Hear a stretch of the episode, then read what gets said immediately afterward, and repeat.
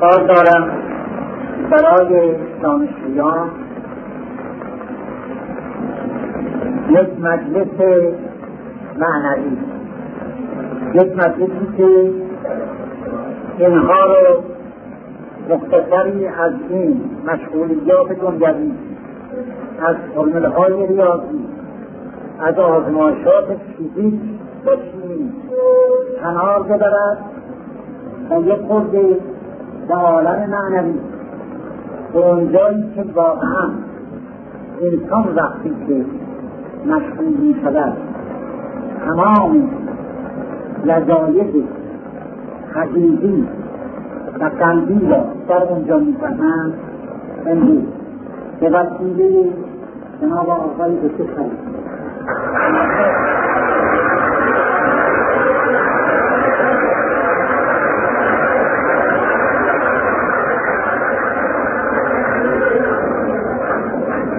دوستان این عالم می‌دانند ما انتظار قدوم ایشان را به این دانشگاه داشتیم.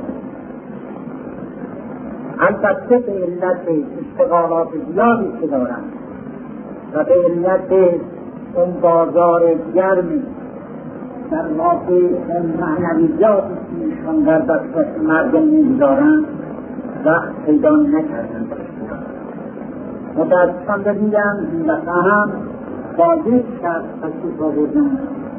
که اقامتشون در اساس کوتاه و این جای تعدده برای من می‌خواستم از مطلب ایشون خیلی بیشتری داده شد. شما همتون ایشان رو می‌شناسید، آقای دکتر شریعتی تصمیمی که من اینجا به معرفی ایشون سپر دادم، ولی همینقدر می‌دانم شما جوان‌ها مدت یک سال است از من ایشون رو می‌خواستید. بسم الله این آقای دکتر شریعتی.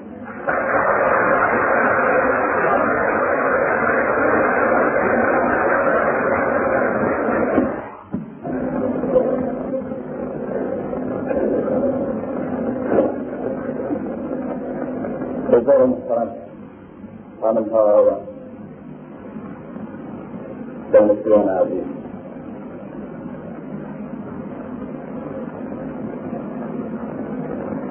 خوشحالم که برای اولین بار در اینجا که خانه من هست و خانه معنوی و روحی من هست، کسانی را می‌بینم که خویشاوندان معنوی و روحی من هستند و تنها کسانی هستند که به زندگی من معنا، هدف، جهت و فلسفه موندن و زندگی کردن بخشیدند. بیشک آدمی مثل من باید معیوس باشه و از هر گونه موفقیتی برای پیشبرد افکار و هدفها و حتی برای اینکه فهمیده بشه در جامعه ناامید.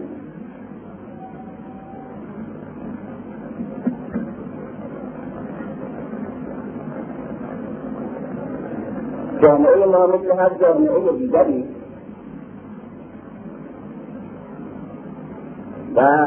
زمان ما مثل هر زمان دیگری قالب‌ریزی شده است. افکار پروت‌بندی، عقاید استاندارد شده، چیزها مشخص،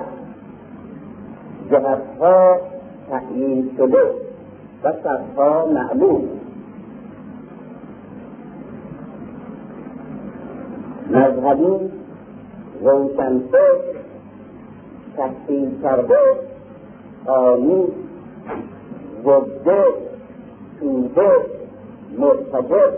مترقی، هر کدام قالب‌های مشخص و ضابطه‌های معلوم و زبان تعیین شده دارند که همدیگر را می‌فهمند و هر کسی و هر کسی در این جامعه و در این عصر دو واقع مرد موفقی باشه و عنصری باشه که در جامعه تقنیده بشه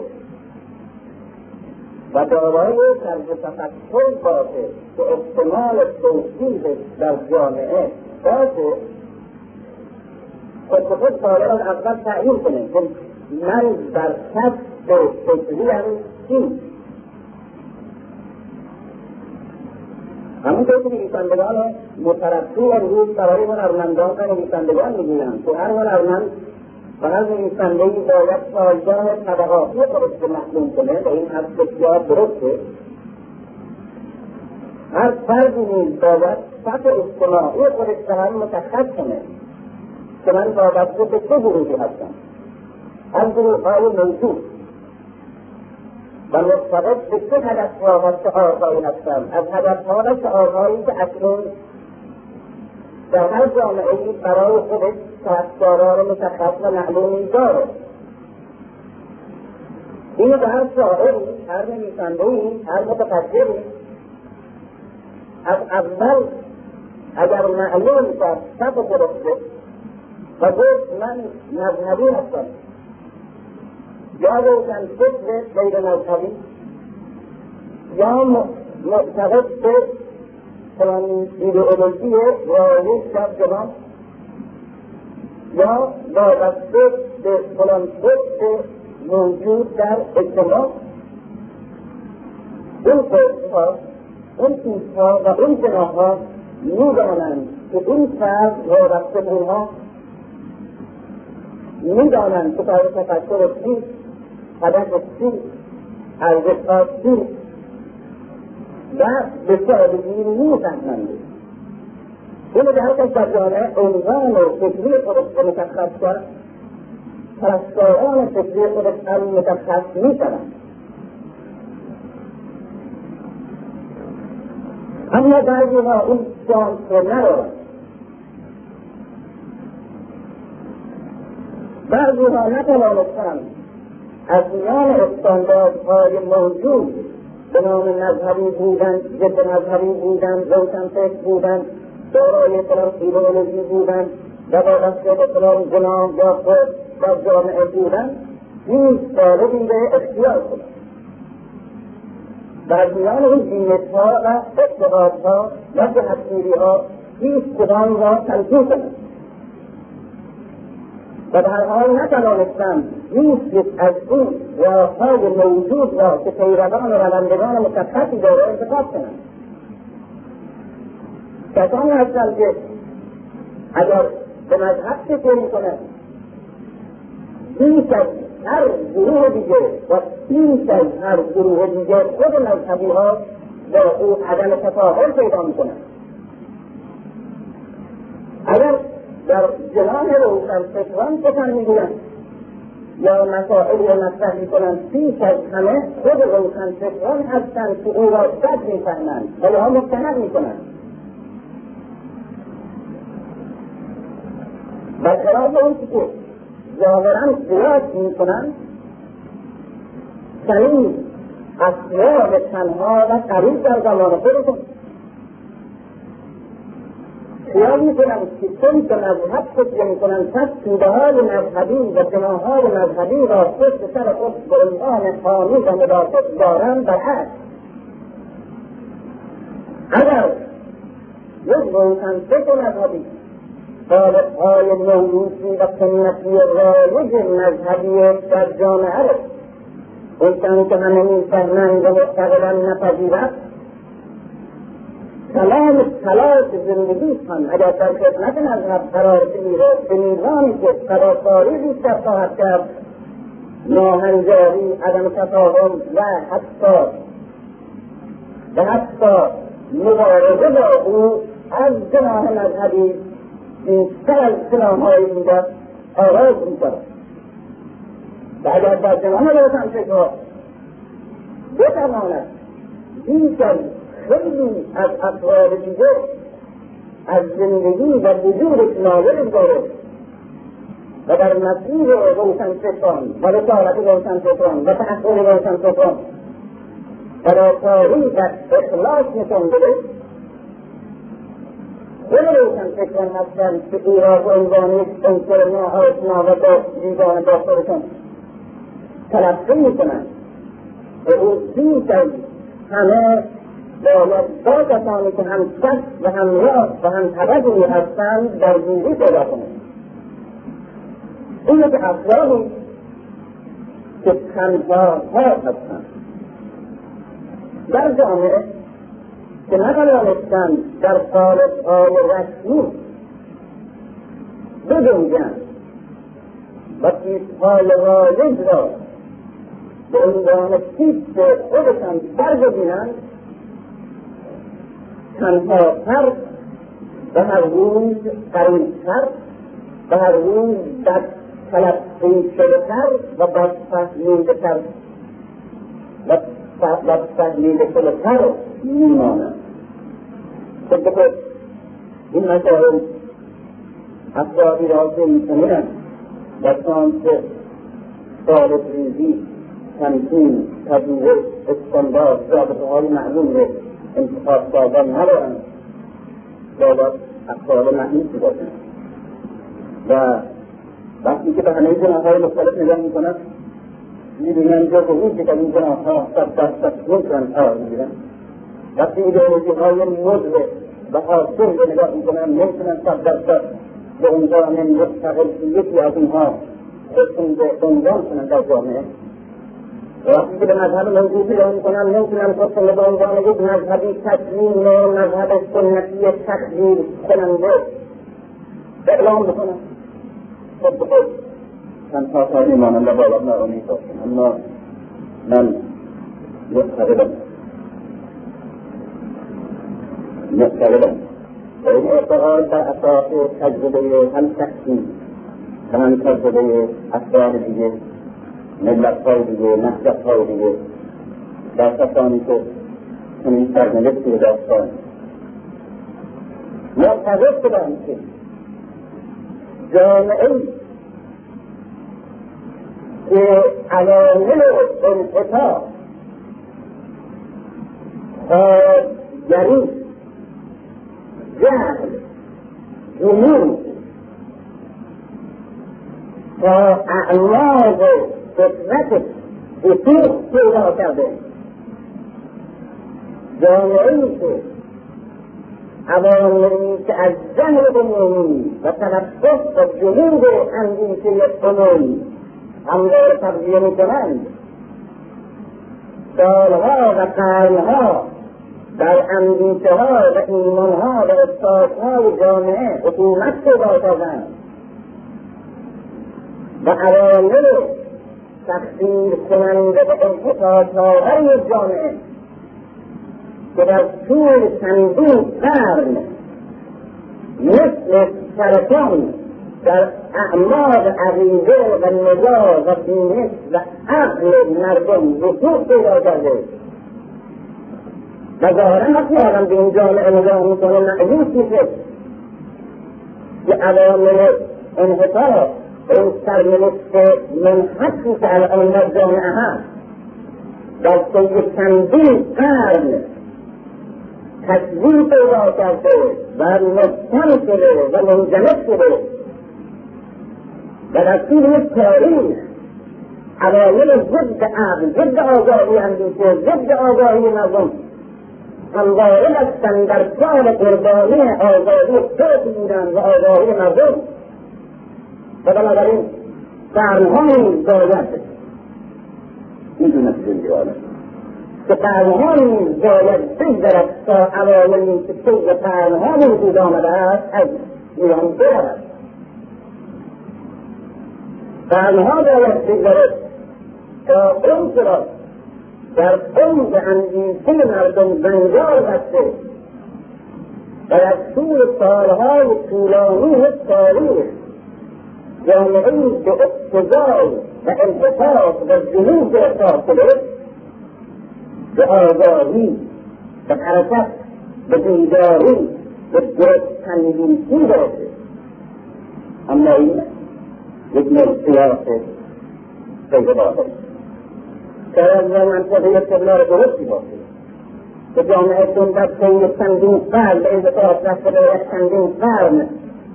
فأدار الصعدات بارسة يكبر الصعدات بأوضاع الوصف. فإذا هي نسان دورة باغيت ندم ولا طريق، بلکه در جغرافی نیز الان در دنیا در دنیای سوم که شما در یک کشورها رو میشناسید نشان دارد، در قطبیها، در آسیا، در امریکای لاتین کشورهایی عمارخانه قرض بودند، کشورهایی محل خاص فساد سرمایه‌داران غربی بودند، کشورهایی بهترین نیروها، بهترین نیروهاشون در خدمت میسرین میزان قرار گرفته بوده و کشورهایی که یک قرنها با استغنا و بیگونه پرستی و تسلیم در برابر قدرت خارجی خو گرفته بودند و تنکیم کرده بودند و ذلت و جهل و نجابت پست کرده بودند و خودشون قاهر کرده بودند. و این جامعه‌شناس وقتی در چهره این جامعه می‌نگریست، کوچکترین برق عمودی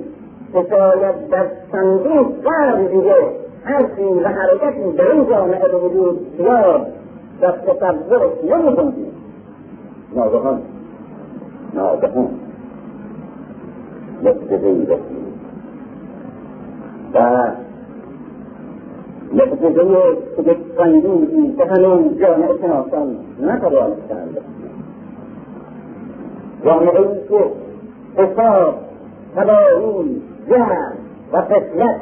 و تکرار مکررات و سنت‌پرستی، یهودی‌پرستی و بردگی را تا اعماق سرشتشان ارتباط می‌کنند، ناگهان برخیزیدند و ناگهان در این مرداد یک جامعه بی‌تپش و بیخون، خون گرم حیات و حرکت جوشیده و بیانکه جامعه شناس بتواند بفهمد و تحلیل کند از میان عناصر بسیار کرد قهرمانانی ناگهان رو میدهند و چهرههای آلوده به ذلت به استثمار، به استعمار و حتی استثمار که طی قرنها شکل گرفته، ناگهان ایناست که به تدرج از شهرت انداخته و همون سر بر همون نسل چهرهی انسان آگاه، بیدار، مسئول و مصمم به خودش گرفته و از متن یک جامعه مرده بهره‌سانی و سازگار تاریخ ناگهان همچون سیل اطرافی که در یک قبرستان برند و جنازه‌ها را از دورها برخیزد به حیات حرکت و شور ایجاد کند، نمیدونم چه کاری، چه عاملی و چه روزی در این کاربردهای زمین ناگهان دمیده شد و صمیمیت گزیده سعودی را برد و همین جناسانه‌های مشهور غربی را و همین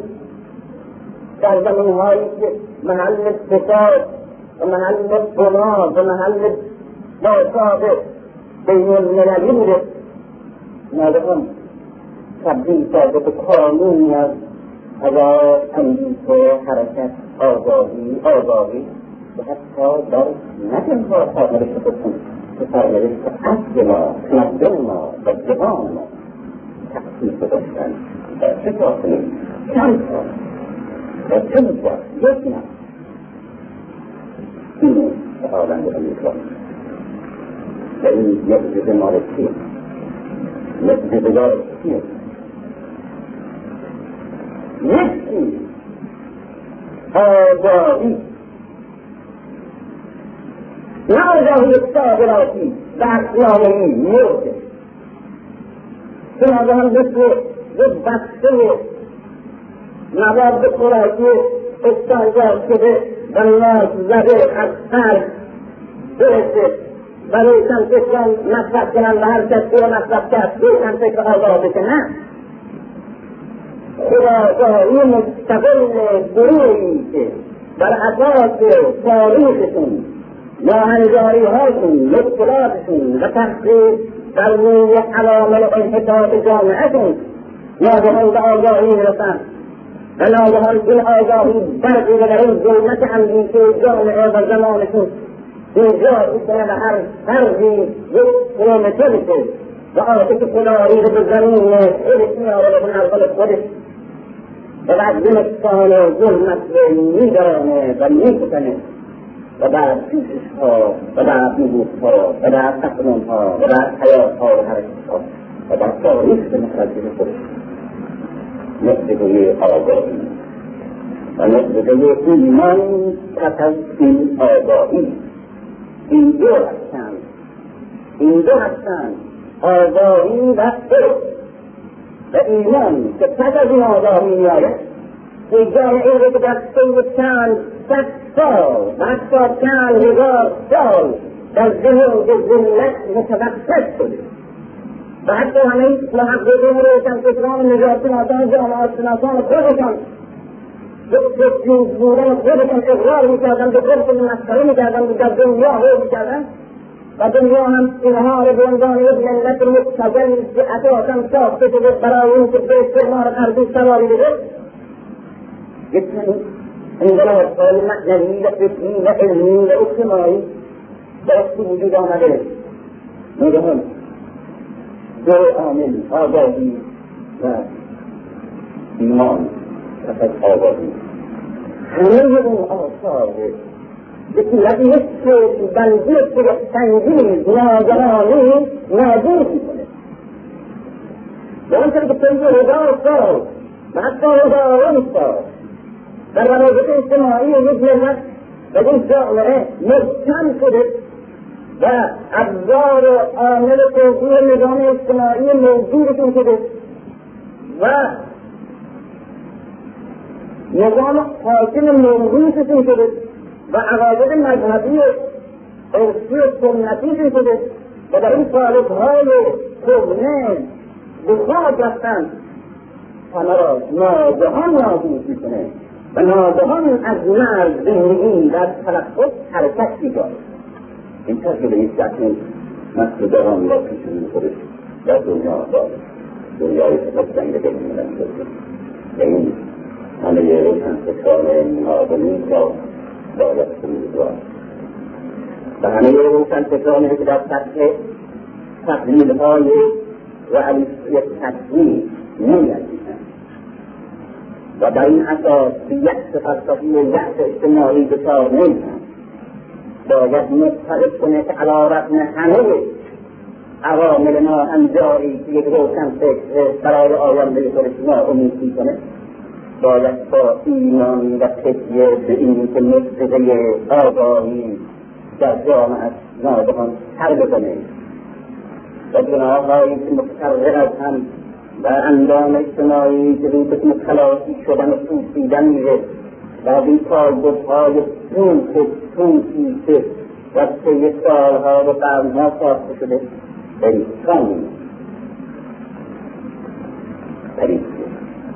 انسانی که به قول کانت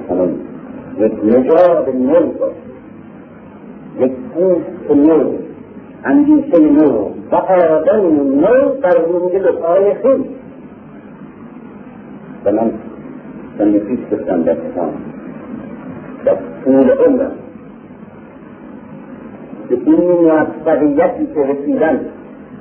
به این لذتی که بردم، به این حرزه‌ای که شنیدم، به اون معجزه‌ای که خودم حس کردم ممکن نیست دیگه نسبت بده، بلکه ممکن نیست معجزه‌ای از این بزرگتر وجود پیدا کنه. اونی که در سال‌های 57 و 54 و 55 و 58 و 77 می‌دیدم که حتی قرن زنان بنیستان دوش میگه که فرد نژاد کارفرما و شرق نژاد عمله و برای همین از که طبیعت نژاد عمله بیشتر داره میکنه و تکثیر میکنه و نژاد کارفرما تکثیر شنه و آقای ویکتور روزوفسکی سرپروی نبض صنعتی و اداری و تمدن سازدار و ماسروی، نبض احساسی و عاطفی متوسط از اندیشیدن از نظام، از نتیجه‌گیری لوجیک و منطقی عاجزه. و نوریستروژ، این مسئله و نوریستروژ رهبر حزب کمونیست فرانسه و یکی از رهبران بزرگ لحظت کمونیست جهانی و یکی از چهره‌های برجسته معدود این لحظت در جهان می‌دونست که ملت الجزایر، ملت افریقا، ملت شمال افریقا ملت نیستند، ملتی در حال شدن، ملت نیستن یعنی تسلط استعمار فرانسه بر اینها موجه، اینها ناچارند برای اینکه با تمدن آشنا بشن، برای اینکه ملت متمدن بشن، تا مدتها در دامن مادر مهربان متروپولیتان زندگی بکنن و آدم بشن و تربیت بشن. اینه آقای خودکوی، این تطبیقات و بعد دیدم همین ملتی که به صورت نیست اسمش نیز قرماری بود، نیز صحرایی بود. خودم دیدم فرانسه‌ای که افتخار چونی که نهج آزادی اندیشه‌ها در سطح جهان تاریخی که افتخار می‌کرد که در هر کاسه‌ای شش از انقلاب‌های بزرگ دنیا نطفه رفته شده، تاریخی که می‌گفت آغوش هم باز بروز همه ایدئولوژی‌ها، همه نهضت‌ها، همه انقلاب‌های متضاد و تاریخی که مختلف بود که حقیل رو منده که انقلابی ترین اندیشه ها و افکار و مکتب ها و انجام و قصد های جانی میتوند از خودش بپرسید و ازش نخسته و انقدر نیروی قطبی و نیروی ایدئولوژی که خودش متقد بود که تیزش را در مکتبی خودش رسته نوع نهضت و ایدئولوژی دفتر رسمی و روزنامه رسمی داشتن. من الان داره چون نوع حزب کمونیست‌های همه خیابون هست، رویالیست‌ها طرفداران خانه‌دار نیروی که مخالف انقلاب شریع فرانسه هستند و طرفدار اعاده سلطنت هستند در فرانسه در همه خیابون هستند. آنارکیست‌ها در همه خیابون هستند. حتی معتقدین به یوگا و هندوئیسم و انکار در همه خیابون هستند. انقلابیون در همه خیابون هستن، از همه انقلابهای افریقایی و امریکای لاتین. رئیس پاریس افتخارش این بوده رجبی که میکنده اینه که فرانسوی، که تمدن اروپایی، که دموکراسی غربی که لیبرالیسم نیرومندی که تاریخ مرکزشه و تاریخشون غذاگاه و نیرومنده. این اندیشه ها از جزبورا از استقامت و استقراری خودش منحرف نخواهد کرد. و من از این توسط می‌رسم روزهایی که مجله ریلیزن افریکن منتشر می‌شد می‌رسم از ایشون می‌گرفتم. این مجله بود چند تا دختر و چند تا پسر در افریقا منتشر می‌کردند و شما را شد در همین فرانسه که هنوز با کشورهای انقلابی در آسیا رابطه سیاسی نداشت، اما روزنامه‌های رسمی اونها در دل تاریخ چاپ میشد.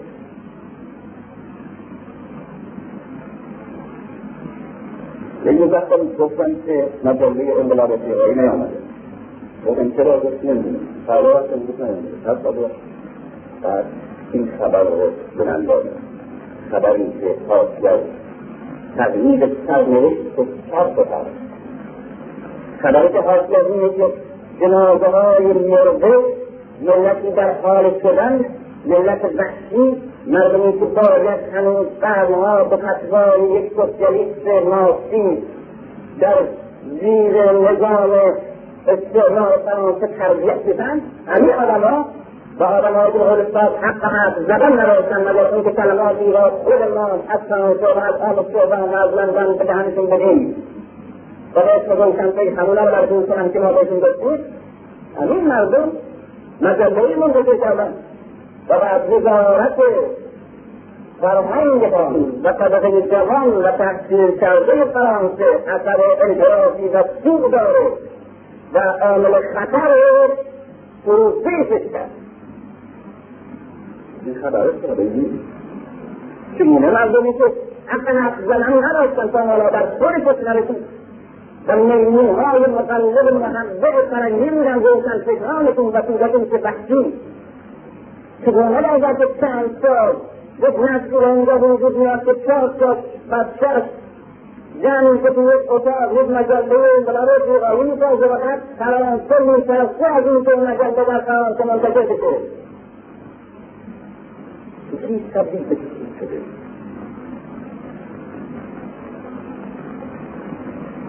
اینها معجزه ایمان و آبایی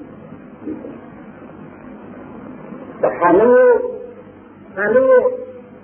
رشته هایی که باستندگان حاصل دستاری دستور قرنها ساختن علی رغم یک مردم و یک ملت و یک جامعه ناگهان کنده میکنه میسوزانه خاکستر میکنه. آقا اینی که تنهاها و اونهایی که در بیش دستارهای رسمی سنتی آمده از گذشته یا وارداتی آمده از فرنگ نمیخوان تنظیم کنند و خودشون میخوان بیاندیشند بفهمند و انتقاد کنند و خود بی پناه و بی پایگاه و بی جایگاه میمونند و جامعه اونها باید امیدوار باشند که اگر بتوانند استقامت استقامت و لیاقت داشته باشند و بتوانند ارزش محروم موندن و بیرون موندن را درک کنند و بتوانند با کلمه زندگی کنند و با اندیشه عمرشون به بنا کنند و بر اساس ایمانشان تنفس کنند و زندگیشون ادامه بدهند و در ایمانشون بمیرند. اینها باید امیدوار باشند اینکه رسته آگاهی در این جمهور و در این تفره و در این خواب ناگهان بباشته و ناگهان در طول تاریخ جمهوری که شکل گرفته و روشن فکر دین و ناامید کرده روز شده و از تحقق و انتفاع و جهر و بی رسالتی و بی مسئولیتی ناظران جامعه تبدیل به یک همه واحد و یک طبقه واحد و یک حرکت واحد و یک مسئولیت واحد و اساس آزادی که راه و عشق نیروی تولیدی کنه در ضعف ذلت هست. این سایل امید و مایل امید و مسلما نباید در جامعه جرقهای باید وارد شد و باید فرقی داشتن کنه. مردم باید بکنید اما از این جرسته ها باید از اندیشه تحصیل کرده روشنفه و تحصیل جانه سرها داره با اندیشیدن باید باید اینه یه سالت روشنفه و جانه ها جنجال دوزد و برور قدیدون را بکنید.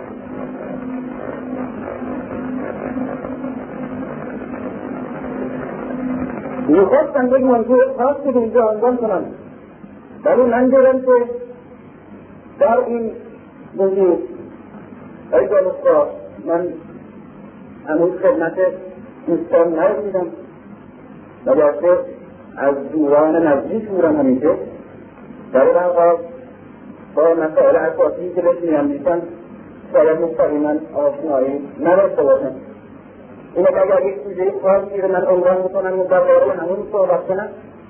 فقط دوستان از من شغل یک معلمی به در ذهنشون تصور خواهند کرد که در باره یک موضوع علمی یک بحثی در شاید بحثم خوب بود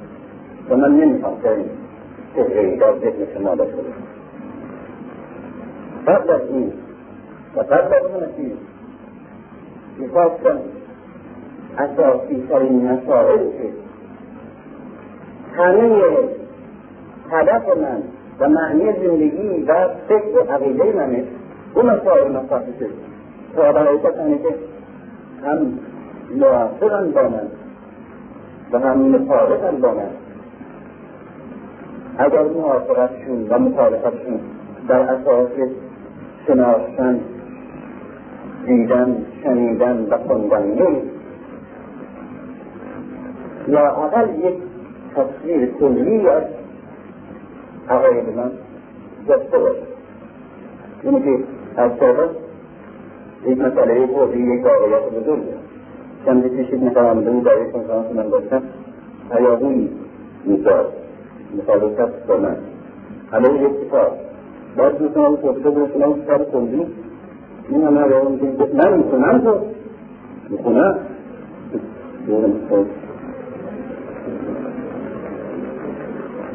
باید می‌کنی تو کار بکنم تو کلا بکنم باید می‌کنی پرسند نکرده بکنه خود اول مخالفتی می‌کنم خود کار بکنه کلا می‌کنه می‌کنه ایفاق براسه یکی از آقا همین شهر ما جبه کرد که مقامه کرده بود علیه یکی از کتابان من باید چند تا دوستان گفته بودن که آقا شما خود میشین این مقاید با خود نویسنده دارم نمیزشون ها میخواستم مرتبه تلفن کردم گفتم نیست و اونها میمن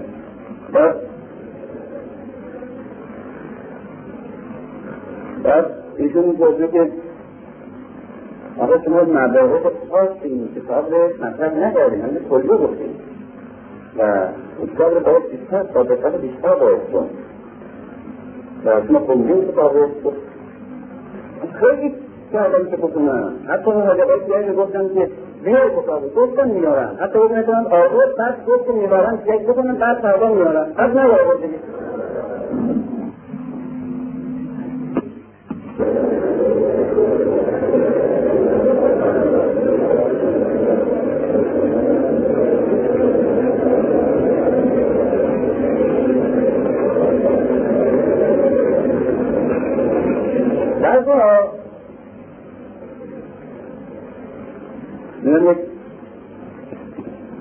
مسئولی بوده در این اداره این گزارش باش می آمده که علاوه من نمیدونم چی این کار کرده، علاوه نیستی این کار کرده، علاوه نیستی این کار کرده. آقا دستانه می کنید این علاوه رو بیرش بیرش چی آخه همه این کار آمده کنه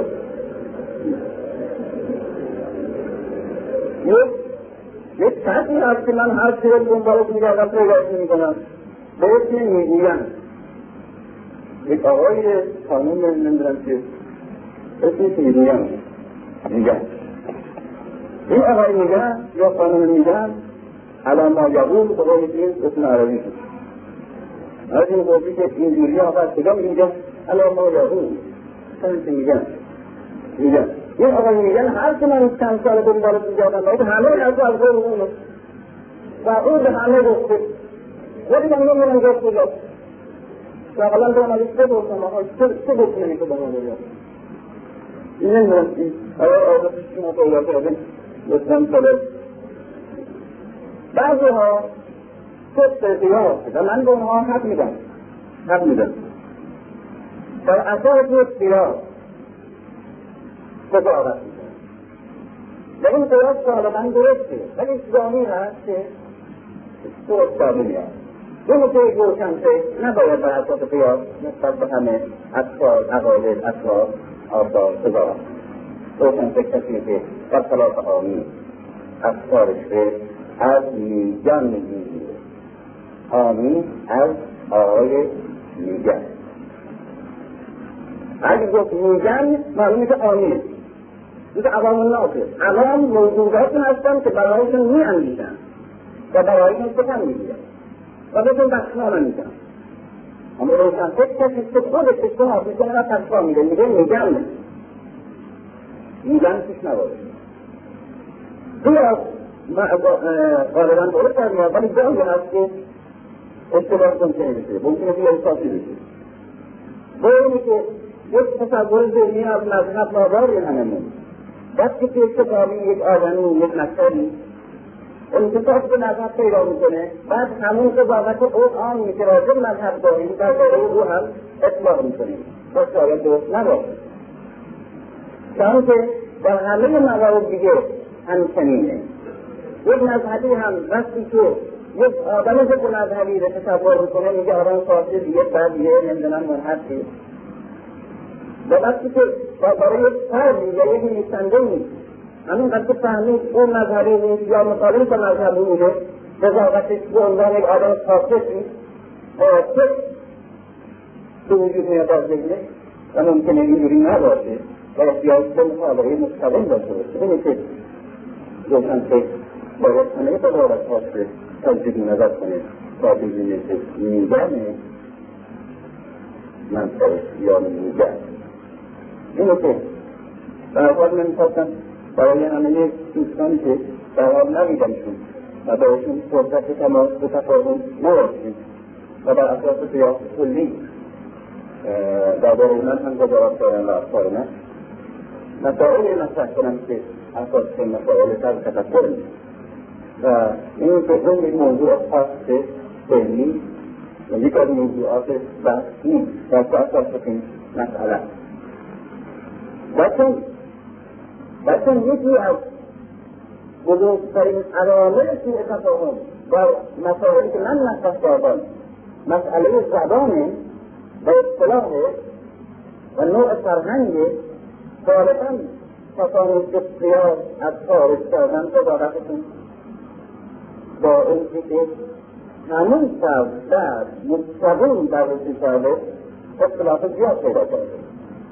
و این زبان به خاطر این که من همه عقایدم رو بر اساس اختلافات فرهنگی خودمون و اعتقادی خودمون بیان میکنم که خصوص این اختلافات صرف از ذهن همه سابقه جمعی داره و یک معنی موجودی و سنتی از این کلمات دارن بر اساس او هم معنی میکنن. این که خود مسئله به نفع من نیست بگارم وقتی که میدونم مثلا یک کتاب نوشتم مثل انتظار مذهب احترازه میگه که داره این از این مسائل مربوط به امام زمان و همه رزمه میکناتون و همه هستی با ترده بیشتون و با بسیار اعطالی این قدرات امام صافه هم تکیم تصویحی اگر که فقط یک مسئله تبریش نداره دارد شده یا که باید نبا بکنه ساله قدرات امام یا همین یک مسائل دیگه جدید نوره که اصطلاحات یک معنای خاصی داره که من اون اصطلاح داره و یک معنای رایجی داره که جامعه از این اصطلاح میفهمه و مرسومه و معمولا قضاوت‌های کسانی که از قول آقایی میگن قضاوتشون میگیرن بر اساس اون معنی‌های ذهنی کلی موروثی در جامعه است که قضاوت اینه که من میخواستم که یک مسئله اساسی فردادم جسد مقدمه بسیار گذار کرد محترم خصوصا عرض کنم مسئله اساسی که در میان روشنفکران الان نشده روشنفکران افریقا روشنفکران امریکای لاتین آسیا و تازگی در ایران هم مطرح شده گرچه در ایران قبل از اینکه روشنفکران اروپایی و به خصوص افریقایی مطرح کنند مطرح میبری بعد تراحیش شد حالا در منظرشون از اروپا مطرح شده آثار که دامنتاً به ساحل های روشنفکری ایران رسیده مسئله یه بازگشت فکری شد. نمیخوام این مسئله مطرح کنم چون مطرح شده این مسئله من برام تکرار کردم یک مسئله دیگه از اصطلاحی میخوام تفسیر کنم.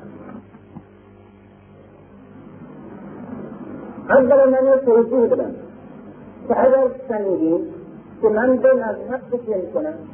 به اسلام تکیه میکنم به یک اسلام رسول شده تجدید نظر شده آگاهانه مبتنی بر یک پروتستانتیسم اسلامی مبتنی بر یک نهضت رنسانس اسلامی تکیه میکنم این اصل این دینی که مذهبی که من دارم از این طریق به دست نیامده که بنشینم فرقه‌های مختلف به جلوی خودم بگذارم ادیان مختلف به جلوی خودم بگذارم در یک چیزی مطالعه کنم اونا رو رد کنم و بعد به اسلام برسم و این رو قبول کنم سعید و بررسی واقعی و مطالعه دینی نیست که به دینی که رسیدن که برای تکیه می کنن. از این طرف نیست. بحث مذهبی معمول ندارن که بیان ادیان رو اینجوری بررسی کنن و بعد رد کنن و بعد روی اسلام فکر کنن به عنوان یک دینی که اصلا نداشته. مسیر تحقیق من به رسیدن به این هدف من این شکل نبوده و نیست و هیچ وقتم که این شکل مطلب رو بررسی و طرح نکردم. از یک طریق دیگه، از طریق رفتم که اعلام اون طریق در اینجا به خاطر اینم که فقط روشن فکران و دانشجویان معتقد به مذهب نیستن که میتونن دعوت من به گوش کنن و بپذیرن، بلکه هر کس فقط روشن فکره و یک آگاهی مستقل داره و میخواد به جامعه خودش خدمت کنه و رسالت روشن فکری خودش نسبت به نفس و زمان خودش هم حس میکنه، میتونه از همون جایی که ما رفتیم بره بر اساس یک فکر عاطفه مذهبی. نیست که مسئله مذهب رو من به این فکر در جامعه مطرح میکنم. من اگر به مذهب فکر میکنم از طریقی آمدم به مذهب، از اون طریق یک روشن فکری که احساس مذهبی هم نداره ولی روشن فکر میتونه با من بیاد و باید فکر بکنه امتحان بند فکرم به عنوان یک ایمان و یک مسئولیت اجتماعی. اون خلقه فقط به عنوان یک مسئولیت اجتماعی میتونه با من شریک باشه.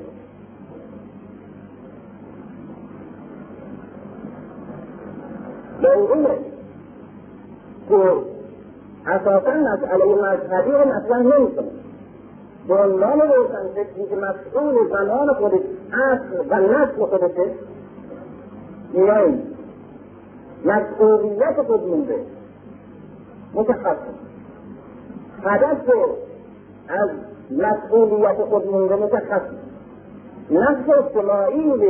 به گروه روشنفکران و تحصیل کرده ها و انتلکتوال جامعه آسیایی یا اسلامی در قدرت معین میکنه. اینطوری که گفتن، اینطوری که بحث نمیکردن، انگار کردن از خارج ایدئولوژی اونها دل کنن خودمون حس کنیم که حس کنیم خودمون ده. بعد در اساس همون شعاری که همه روشنفکران به وجود پس از جنگ بین البلدان مورد قبولشون هست، مذهبی یا غیر مذهبی، که عمر قوزدانه، که انسوزنه، که مهستانه، که این دسته حتی ایدونی یونسکو کرده معتقدند که باید هر جامعه بر اساس یک تاریخ و فرهنگی که داره روشن فکرش در تکیه اون تاریخ و فرهنگ و زبان عموم نقش روشن فکری خودش و رسالتش رو بازی کنه، در اساس همین شعار میاییم مسئله رو مطرح میکنیم و اون مسئله بازگشت به خویشتنه. مسئله بازگشت به خویشتن اتفاقا یک شعاری نیست که در دنیای الان مذهبی ها مطرح کرده باشه، بلکه بیشتر روشنفکران متلقی غیر مذهبی این مسئله رو برای اولین بار خنجان کرده. در ایران که ما میشناسیم انسوزه برای اولین بار مسائل این شکلی مطرح کرد، جلال احمد بعد از اینها مطرح کرد، در اروپا مثل پاکستان در افریقا مطرح کردن، مثل یوگوسلاوی مطرح کرد، مثل جنوب کنیاتا مطرح کردن، مثل آقای سنگو مطرح کرد در سنگا. این آدم های هستند که شعار بازگشت به خویش مطرح کردن، مثل کاتب یاسین مطرح کردن. این سنده یک البداهی اینا نیست کدامشون چیز مذهبی نیستن، هیچ کدامشون، بلا همه از شعره های مشهور و برجسته نهضت روشنفکری جهانی و از رهبران نهضت ضد استعمار فرهنگی و خرمن در دنیای سوم و مورد قبول همه و همه جناها. در اساس همین دعوت میایید در ایران و در این جامعه در این مسترود اصلی که ما الان ها هستیم و مسئول هستیم مسئله رو مطرح می‌کنیم، مسئله که با چگونه باید آغاز باشه و چه باید سر شده و چگونه باید عمل شده و در این اساسه که وقتی مسئله بازگشت به خیز نشده دایمان مذهبی یا توی غیر مذهبی که از در مسئولیت اجتماعیمون مشترک هستیم و به تفاضل مشترک رسیده‌ایم مسئله تبدیل میشه از بازگشت به خیز به معاهده بازگشت فرهنگ خیز و شناختن اون چیزهایی که ما هستیم که کی هستی بهش فکر کنیم و بهش برگردیم و اینجاست که و بر این اساس و بر این مسیره که وقتی مسئله بازگشت به خیز مطرح میشه و وقتی که این مسئله برای من مطرح شده در این مسیر مطالعات میرسم به این مسئله که بازگشت به فرهنگ اسلامی و ایدئولوژی اسلامی و اسلام نه به عنوان یک سنت،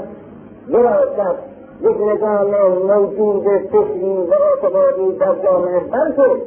اسلام به عنوان یک ایدئولوژی،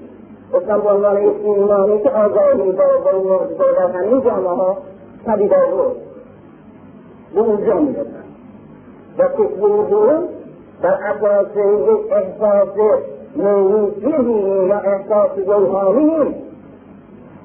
در اساس یک شعار روشن فکرانه‌ای که برای همه روشن فکران در سطح جهان مطرحه و بر اساس همون مسئله‌ای است که نویسنده کتاب مسیح بازمطلوب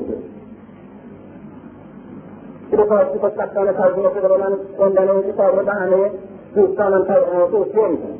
مسیح بازمطلوب بر اساس همین شعاره که من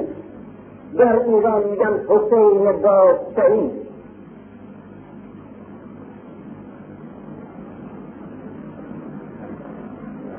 آن خوردن در انگازی در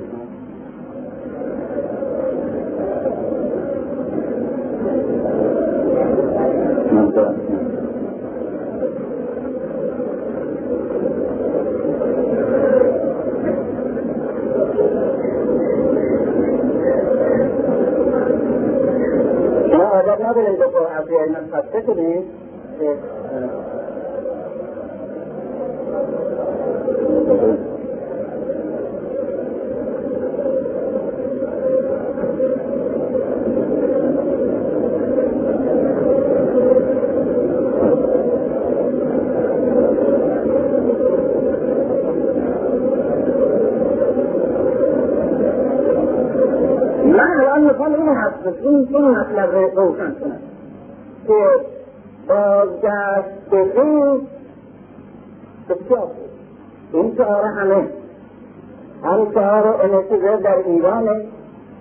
شعار انتظار در افریقا هم شعار فرانسوان در جزایر آنتیلو امریکای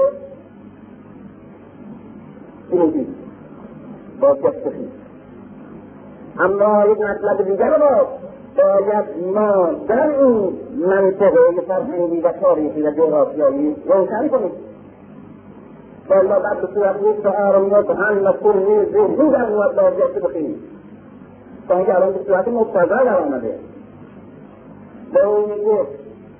بازگشت به خیز آری اما بازگشت به خدا بازگشت به خدا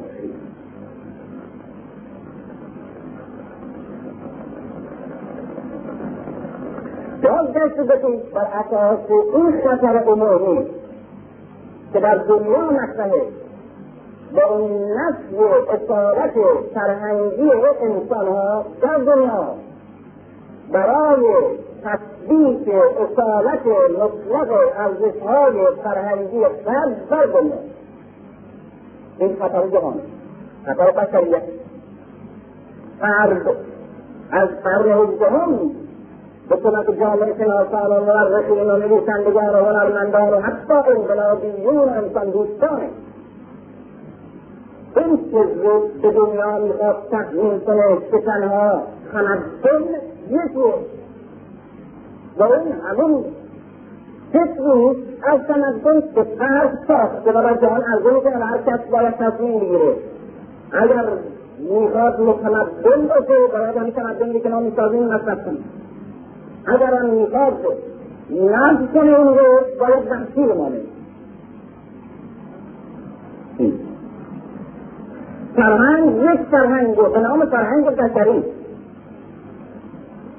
هر کس میخواد دارای فرهنگی که در قرض شد باید فرهنگ تربیه رو بخره، همونجور که کالا رو تربیه میخره. همونجور هر کسی خب تلویزیون داشته باشه باید تلویزیون غربی رو فرهنگی رو بخره دیوار تو خانه، همونجور هر کسی خب فرهنگ داشته باشه و ارزش‌های فرهنگی را در خود بپرورد باید این غالب‌ها رو که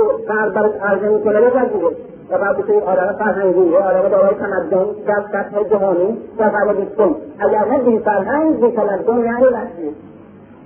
پس یا وحشی ماندن یا متمدن غربی شدن دو تا سرنوشت منفی در انسانی در برابرش باید یکی را انتخاب کنه، شغلی نداره.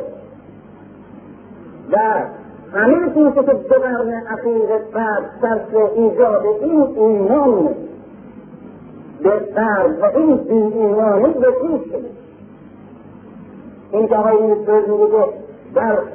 افریقا ملت وجود نداره، ملت عجزای وجود نداره، بلکه یک ملت در حال شدنی برای شده که میخواد تمدن بزرگی شمال افریقایی که در چندین قرن پیشش بوده ترین سیرسوس و جامعه شناس جهان و بنیانگذار جامعه شناسی اونجا بوده و وقتی در همین شمال افریقا تمدن وجود داشته هستن چون بزرگان داشتن بزرگترین تمدن و فرهنگ فرهنگ نبوده. آوازهای اتباقی که سازمانهای مسیحی و غیرجهاد میرفتن تو راه میخوندن این ادبیات و بعد بزرگترها نقطه‌ای که تمدن در قرن که داشته اسلامی‌ها بوده که اسلامی‌ها شاگرد مقلد مغرب یعنی شمال افریقا و تمدن اینها وقتی میخوان نسل بکنن به خاطر اینه که همه این تمدن گذشته رو نسل کنن، فرهنگ سازی رو ملت افریقایی رو میخواد نسل کنه و میخواد نسل کنه اصولا سربی میشونه تمدن بسازه و فرهنگ بسازه، اون رو میخواد نسل کنه برای اینکه گلدان تمدن و فرهنگ قالبهای ساخته شده و خارج در جهان تحمیل کنه. بنابراین مسئله این غارت عمومی و قتل عام عمومی ارزش‌های انسانی را که در طول قرن‌ها ملت‌های گوناگون از چین گرفته تا ایران و از ایران گرفته تا مصر تمدن‌های بزرگ از تاریخ ساختیم، فرهنگ‌های بزرگ ساختیم و انسان‌های بزرگ پروردیم و جامعه‌های بزرگ تنظیم تاریخ بشری داریم. همه اینها همچنان یک کاراکتر میاد پنج تا شش تا مزرعه مختلف به میاد گروه میکنه، یک جمع میکنه، یک سیستم میکنه برای فرد. این منتیزیت یکی از طبیعیت ما استعمال برای اینکه خودش آقای دنیا میبینه تمام جهان رو مزرعه خودش میبینه. اینی که یک سیستم کردن استثمارهایی که از طبیعیت ما مثلا میبینه در کوهان نیزوگر بودیم که همه سازمان ها باید نیزوگر بودیم. حالا مردم دور همه که نیزوگر بودیم نمیدونم به قرآن حالا میدونم نیزوگر بودیم و اشکال نداره باید نیزوگر بودیم. ملت مسلمان شمال افریقا چون آفتاب داره شمال افریقا انگور خیلی خوب میده، خیلی خوب میده که بعد یک شراب روزه خیلی خوب میده به فرانسوی. پس ببینید تمام سرزمین های زیر کشت شمال افریقا رو همه رو نابود میکنیم، همه مزارع از بین میبریم، فقط یک کشت به اون نون به کشت که باید انگوره برای اینکه انگوره رو بیریم و بعد شراب بسازیم برای افتر. اینه که بعد وقتی که شمال افریقا را روی کار آمدن دیدن که تمام سرزمین هاشون تبدیل شده به کشت شراب. همه کنم مسلمان هم شراب نمیخورن اصلا دیگه نمی‌دونم بگم.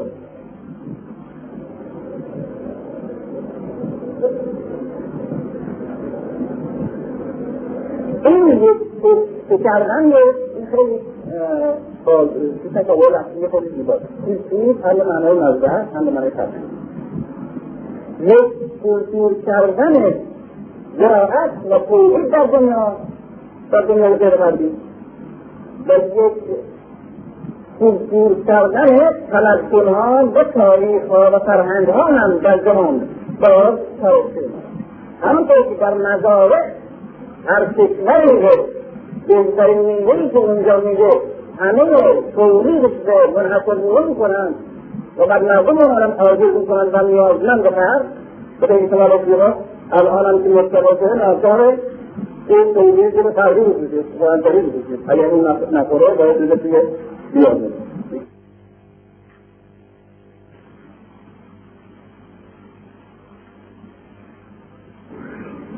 نفس شخصیت که پیغمبر اسلام در حوادثی که پدید آورده یک نفس بی‌نهایت مثبت و قوی و نیرومنده. وقتی میگن شخصیت پیغمبر اسلام هم جهات بشری پیغمبر اسلام میگن و هم ارتباط نیروی معنوی خاصی که در پیغمبر اسلام هست، هر دو بخشش، هم بعد بشریش هم بعد نبوتیش،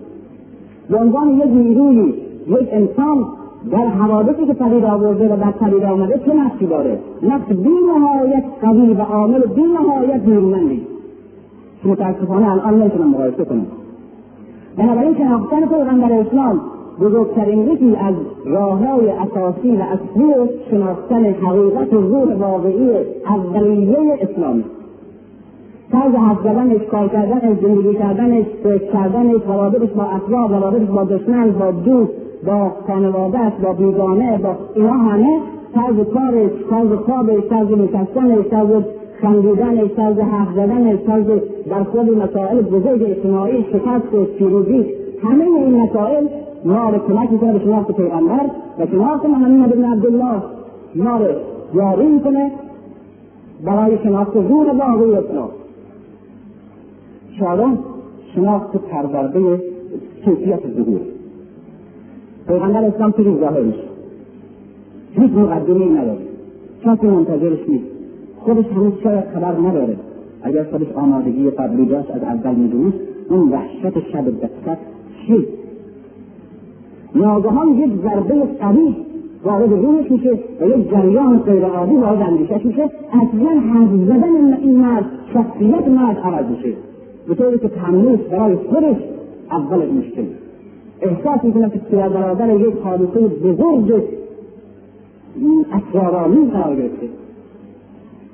این باید چیکار میکنه؟ باید شکل دعوتش، شکل ظهورش، مخالفت با چه جبهه، موافقت با چه جبهه، گرایشش به کدام طبقه هست، دشمنش به کدام طبقه میدونه، با کدام افراد برمی‌رسته و مخالفت میکنه، به کدام افراد متوسل میشه. اینها مسائلی است که ما را کمک میکنه به شناخت پیغمبر اسلام، به شناخت کیفیت ظهور پیغمبر اسلام. برای این کار باید برای که هم درست بشناسیم دقیق‌تر هم این مسائل رو که عرض کردم بشناسیم و هم کیفیت ظهور پیغمبر اسلام رو با کیفیت ظهور پیغمبران دیده به حق یا به باطل با اونها مقایسه کنیم.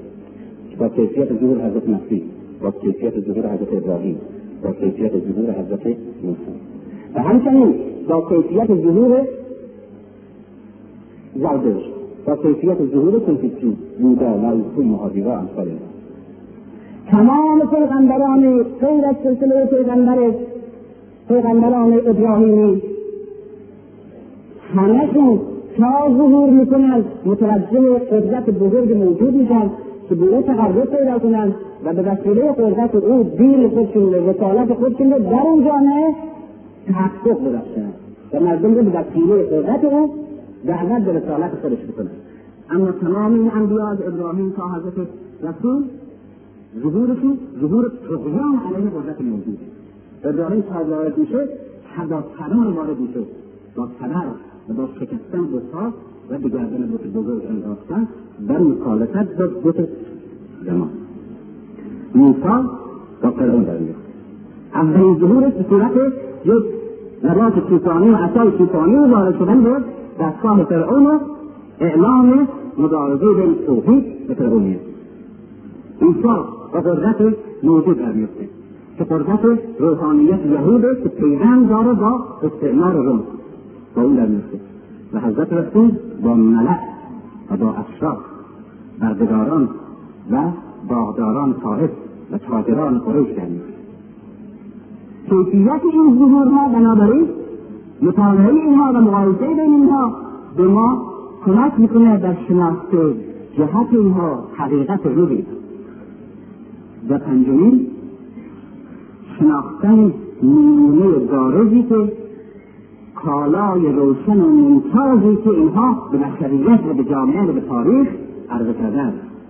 یعنی گفتن اگه کسی این خدای ما رو پرسته و به پیغمبری من معترض بشه و برای این کتاب عمل کنه و به حرف من بکنه، اینجور آدم در میاد و اینجور انسانی باید ساخته بشه. هارون رو مقایسه میکنیم در مذهب موسی، سنتور رو مقایسه میکنیم در مذهب عیسی و علی رو مقایسه میکنیم، ابوذر رو مقایسه میکنیم، حسین بن علی رو مقایسه میکنیم در مذهب اسلام و پرورش یافتگان دیگر مذاهب رو مقایسه میکنیم. این شناخت مثلا چیزی مقایسه میکنیم. این جمله این شخص به مناسبت حسین به مثال میزنه که دنباله همین مثال خودمه، مثال خودم به عنوان پرورده مشخص مذهب اسلام، یعنی یک کسی با این در این قرآن بگرده و همچنین الله رو بپرسته و به نبوت من معتقد بشه، اینجور انسان در میاد. این نمونه عملیش امام به این معنا، مقتدا به این معنا. بنابراین این نمونه انسانیه، این مکتب معنویه. شناخت این نمونه‌ها خیلی روشنه و خیلی هم دقیق از لحاظ علمی، مثل شناخت کارخانه که ما کالاش رو میشناسیم و از کالاش طی به کیفیت این ساختمان و این کارخانه میبریم. مذهب یک کارخانه انسانسازی. انسانی که ساخته کیه؟ میگیم حسین بن علی. این چه جور آدمیه؟ زندگیش معلومه، شعارش برای زندگی تعیین کرده معلومه، زندگی خصوصیش معلومه، حیثیتش در جامعه معلومه، حساسیتش نسبت به مسائل اجتماعی و سرنوشت مردم معلومه، میزان خودخواهیش معلومه، میزان از خودگذشتگیش معلومه. معلومه که برای حقیقتش، برای هدفش، وقتی که اونچه که بهش مقتضده در خطر میفته، به چه سادگی از هر چه انسان بهش در زندگی پیوند داره به سادگی میسپره. این کاملا روشنه. بنابراین به این صورت میشه این نماینده نمونه تعیین کرد. برای که ماختن یک نمونه بارز انسانی در نظر اسلام مثل حسین بن علی، یکی خصوصیات خود رو که میتونه زندگیش به افکارش و سخنانشه، این یک را یک راه دیگه راه مقایسه با اونی که مثلا حسین رو با یک تربیت شده مکتب دیگه، مثلا فلسفه آخر، مثلا ارسطو مقایسهش بکنیم، مثلا ابو السیرایی که مسلمانان هست مقایسهش کنیم که بیشتر میشناسیمش، مثلا با حلاج مقایسهش کنیم، حسین بن منصور حلاج. مقایسه حسین بن علی با شخصیتی مانند حسین بن منصور حلاج و شخصیتی مانند ابو السینا، مقایسه این سه نفر ما رو در شناخت اختلاف بین مکتب فلسفه، مکتب تصوف و مکتب اسلام و وجوه اشتراک اسلام با تصوف و فلسفه و وجوه افتراق اسلام با فلسفه و عرفان کاملا به طور محسوس و طبیعی و دفتری واقع میشه. چه فرق هست بین حسین بن منصور حلاج و ابوعلی سینا؟ ابوعلی سینا یک مرد فیلسوف دانشمند نابغه بزرگی که افتخار علم و فلسفه و تاریخ تمدن اسلامی، این از این جهت اینقدر عمیق شده، اینقدر برجسته است، اما همچی آدمی در این بعد اجتماعی میبینید به سادگی در خدمت قدرت، در خدمت منصب، در خدمت زور قرار میگیره. شخصیت سیاسی و اجتماعی اولیه نگاه کنید، هیچ حساسیت نسبت به سرنوشت بشر، سرنوشت جامعه، سرنوشت مردم نداره. اصولا خودش وابسته به سرنوشت دیگران میدونه، کارش تحقیق و در برابر این مسائل علمیه، زندگیش هم هر شکلی به قدرت فرق میکنه، هر کس دین داد و موان داد فرق نمیکنه، هیچ دین عقیده خاصی داره دوره نداره. حسین بن منصور حلاج کاره آتش گرفته، آتش گرفته، آدم سوخته، مسئولیت نداره، فقط باید بسوزه و فریاد بده. خاطر این محصول حلال از چی میسوزه؟ از عشق به خدا. سرش میگیره به دستش توی کوچه های بغداد را میره، میگه بزنید این سر را بشتاقید که بر من آتش شده است و مرا رها کنید از این آتشی که در درونم میسوزد. من هیچ چیز نیستم، من خدا هستم، من خدا هستم، یعنی من نیستم، یعنی هر که هست خداست، همواره غرق در سوختن یاد خداست. بسیار عالی است در این رشته، در این مقام. اما فکر کنید جامعه ایران ده که 25 میلیون حسینی بن منصور حلاج داشته باشه، یک دیوان خانه داشته که همه تو کوچه ها به هم میریزند و ترگرد که آن منو بکش، تو زودتر منو بکش، این داغ، این درد خداپرستی، عشق به خدا، من دیگه طاقت ندارم، از بین برم، من هیچی نیستم، من از جدا سرسلام هست، یعنی من خودم نیستم. یا توجیه‌های اینجوری، توجیه‌های اینجوری، یا سوختن، یا تخت شدن، یک نوع جنون معنوی و صوفیانه. بنابراین اگر منصور حلاج در جامعه که شخصیت بزرگ را از دستم هست و آتشی من که در درونش میسوزه آتش عشق به خدا هست، اگر همه افراد جامعه به شکل منصور حلاج در بیان یا به شکل ابوعلی سینا در بیان، بدبختی اون جامعه است، فلاست اون جامعه است. اما تصور بکنید اگر در یک مملکت چند حسین بن علی می‌داشتید، هم زندگی داشتید، هم آزادی داشتید، هم فکر و علم داشتید، هم محبت داشتید، هم قدرت و تسخیر داشتید و هم دشمن کردی و دشمن شکنی داشتیم و هم عشق به خدا داشتیم.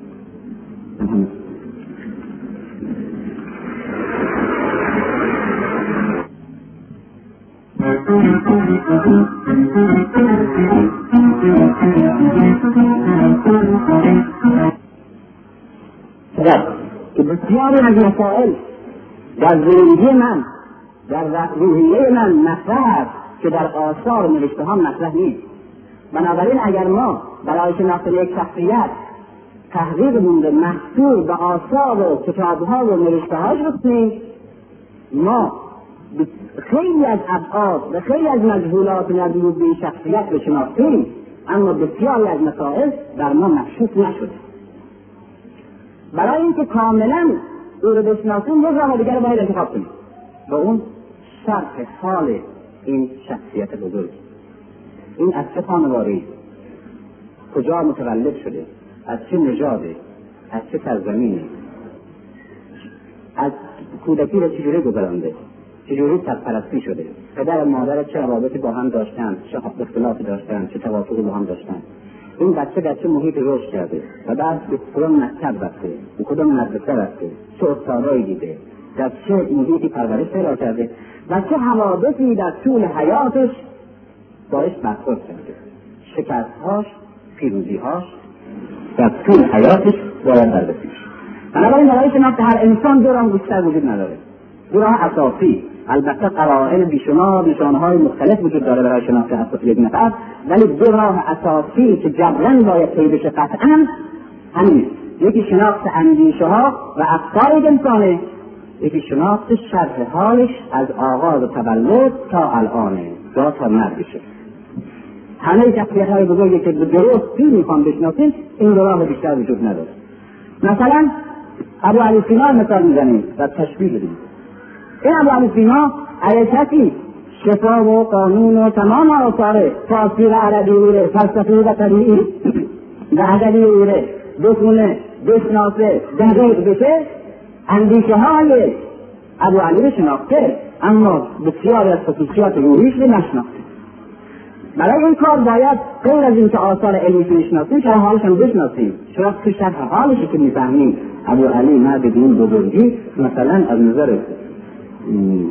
بسیاری از خصوصیات روحی بی‌نهایت ضعیف بوده و از لحاظ اخلاقی انحرافاتی داشته، این توی شفا یا توی قانون منعکس نیست. یا بسیاری از خصوصیات برجسته مثبت داشته، مثلا تیزهوشیشه، زودیابیشه، حاضر ذهنیشه، در آثارش کمتر میشه شناخت، در شرح حالش و حوادثی که از زندگیش نقل کردن بهتر میشه شناخت. و اما اگه شرح حالش تنها بشناسیم باز کافی نیست، برای که بسیاری از گرفته‌های حقوقی که در آثار علمی مشخصه در شرح حال مشخص نیست. بنابراین برای شناخت هر انسان یکی افکارش و یکی شرح حالش، این دوتا لازم و ضروری و باید از این راه رفت. یک مذهب هم مانند یک چنین شخصیت است، یعنی که افکار و آثار یک مذهب یعنی که یعنی کتابش، یعنی هرچی که آورده، یعنی متن قانونی که مردم به برای دعوت میکنه، این آثار و اثر فهمی و انعکاس مغز این مذهبه. دوم، بیوگرافی شرح حال مذهب یعنی که یعنی تاریخ مذهب، تاریخش. بنابراین برای اسلام، برای اینکه اسلام به درست و دقیق شناخت و با متد درست امروزی دو راه اساسی، دو شاهراه وجود داره که به شناخت اسلام منجر میشه. اول، شناخت قرآن به نام مجموعه اندیشه ها و آثار فکری و علمی شخصیتی به نام اسلام، شناخت قرآن.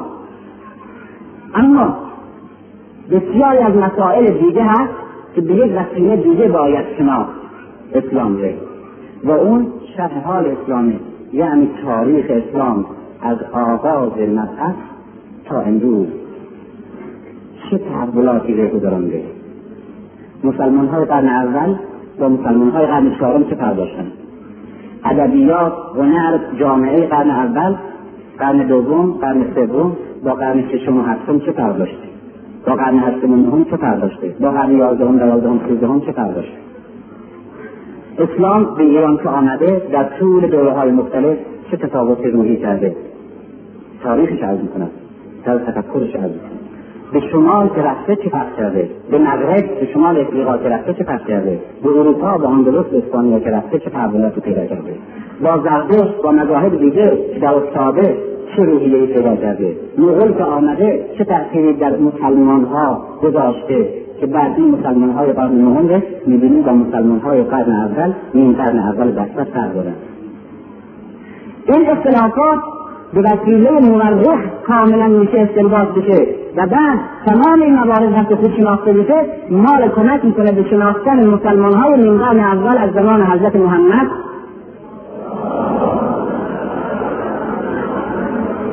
تا حکومت حضرت علی که جامعه اسلامی فرم خودش که لااقل انتخاب میکنه، گرچه بیماری هایی در درونش و میکروب هایی در درونش خانه می کنند، ولی هنوز بدن سرپا. این یک نکته، ولی افسوس که در تحقیقات اسلامی ما تحقیق درباره قرآن و تحقیق درباره تاریخ اسلام خیلی ضعیفه، در حاشیه تحقیقات علمی اسلامی قرار گرفته. خوشبختانه یک بیداری امروزی که در دل مسلمان‌ها پیدا شده توجه به شناخت قرآن. یکی از دانشمندانی که کتاب نام بیداری مغرب یعنی شمال افریقا، از جزایر مراکش و تونس، به نام بیداری مغرب نوشته، میگه که شمال افریقا یعنی کشورهای اسلامی مراکش و الجزایر و تونس بیداریشون، حتی بیداری اجتماعیشون از روزی شروع شد که شیخ محمد عبدو آمد از مصر به شمال افریقا و در اونجا علمای مذاهب دعوت کرد و چند جلسه تفسیر قرآن شروع کرد و جلسه تفسیر قرآن در مجامع مذهبی ما و مجامع علمی مذهبی ما قبل از او مدمن بود. این مرد که خودش مذهبی نیست، آغاز بیداری و تحول مغرب ره یعنی شمال افریقا ره از وقتی میدونه که مسلمان ها و علمای مذهبی روش تحقیقات مختلف علوم مذهبیشون رو در حاشیه قرار دادن و اصل بازگشت تحقیق درباره متن قرآن آغاز شد. بنابراین شناختن متن قرآن به عنوان متن اندیشه‌های اسلام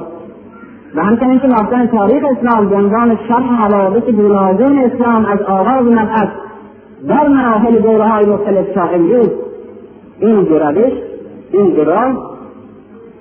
شاهراهی است که منجر به شناخت علمی دقیق اسلام میشه. بنابراین حرف اول برای شناخت اسلام باید قرآن بشناخت در درجه اول و بعد بلافاصله تاریخ به معنای علمی امروز، یعنی مطالعه گذشته اسلام از آغاز تا امروز در همه وجوه گوناگونش، و بعد اسلام را شناخت یا لااقل به شناخت دقیق علمی اسلام نزدیک شد.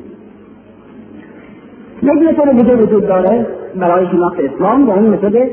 تیپ شناسی، تیپ بندی مسائل و مقایسه مسائل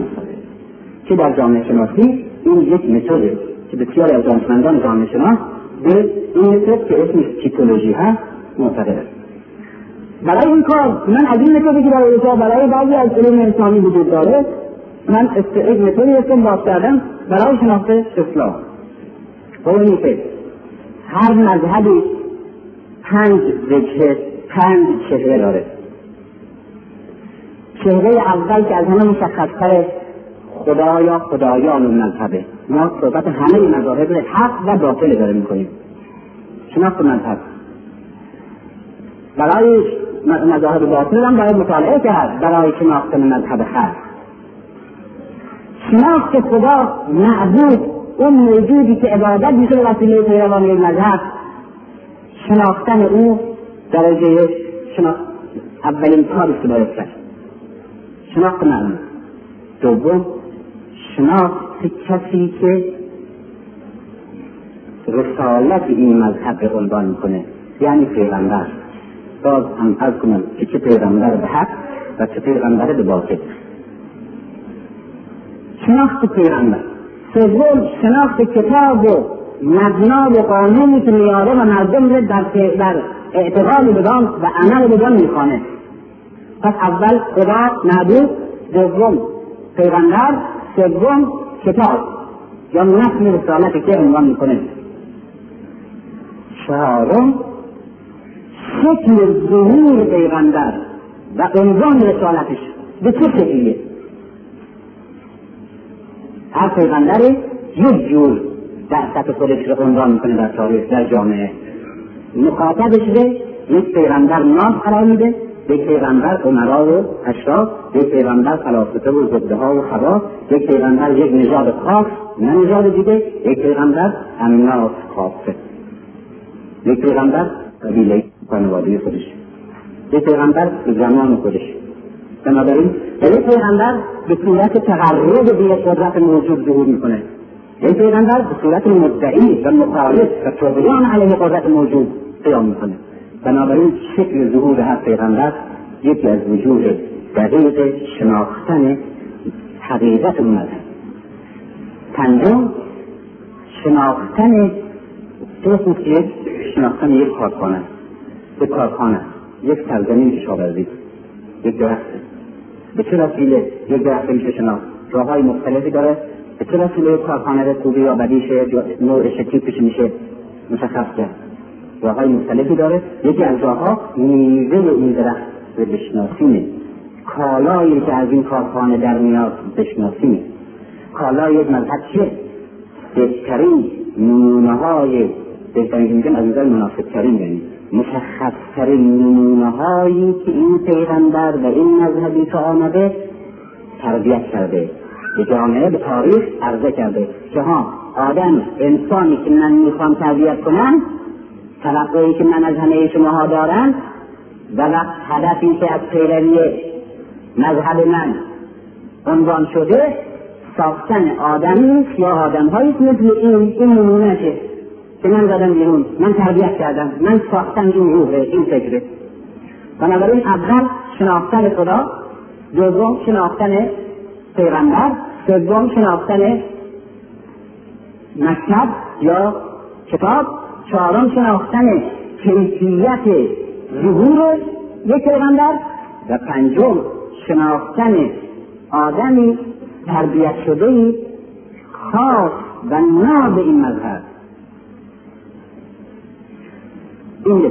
بنابراین برای اسلام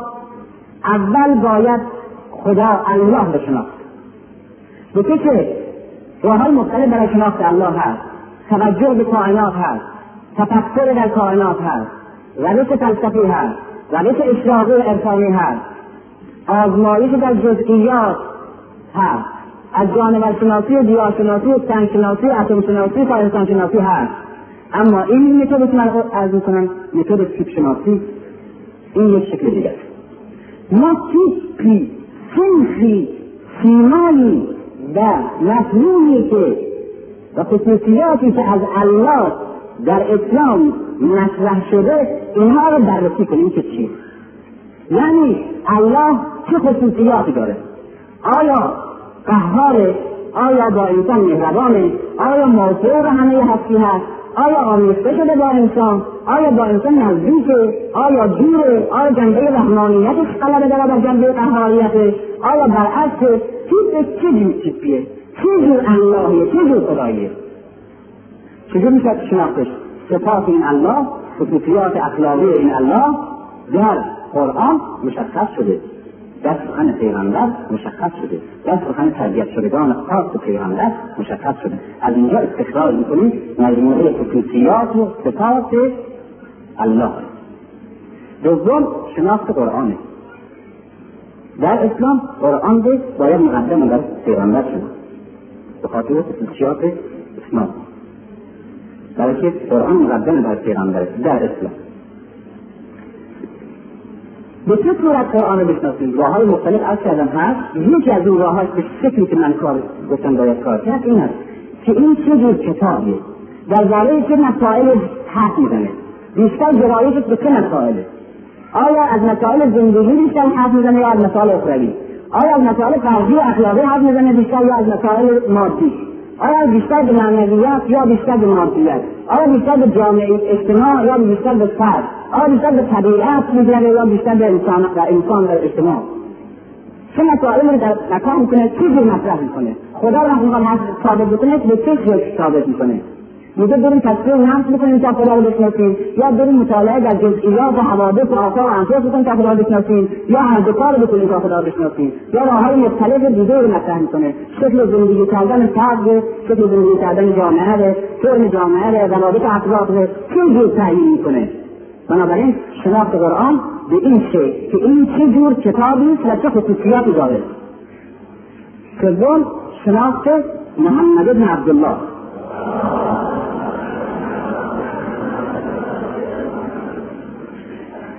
شناخت پیغمبر اسلام برای یک مورد اهمیت فراوان دارد، چرا که شاید این که شاید میگن به عنوان مورده، ولی مسلماً معتقدم که هیچ کس وجود نداره شبیه به این از نظر تاریخ و تاریخ بشر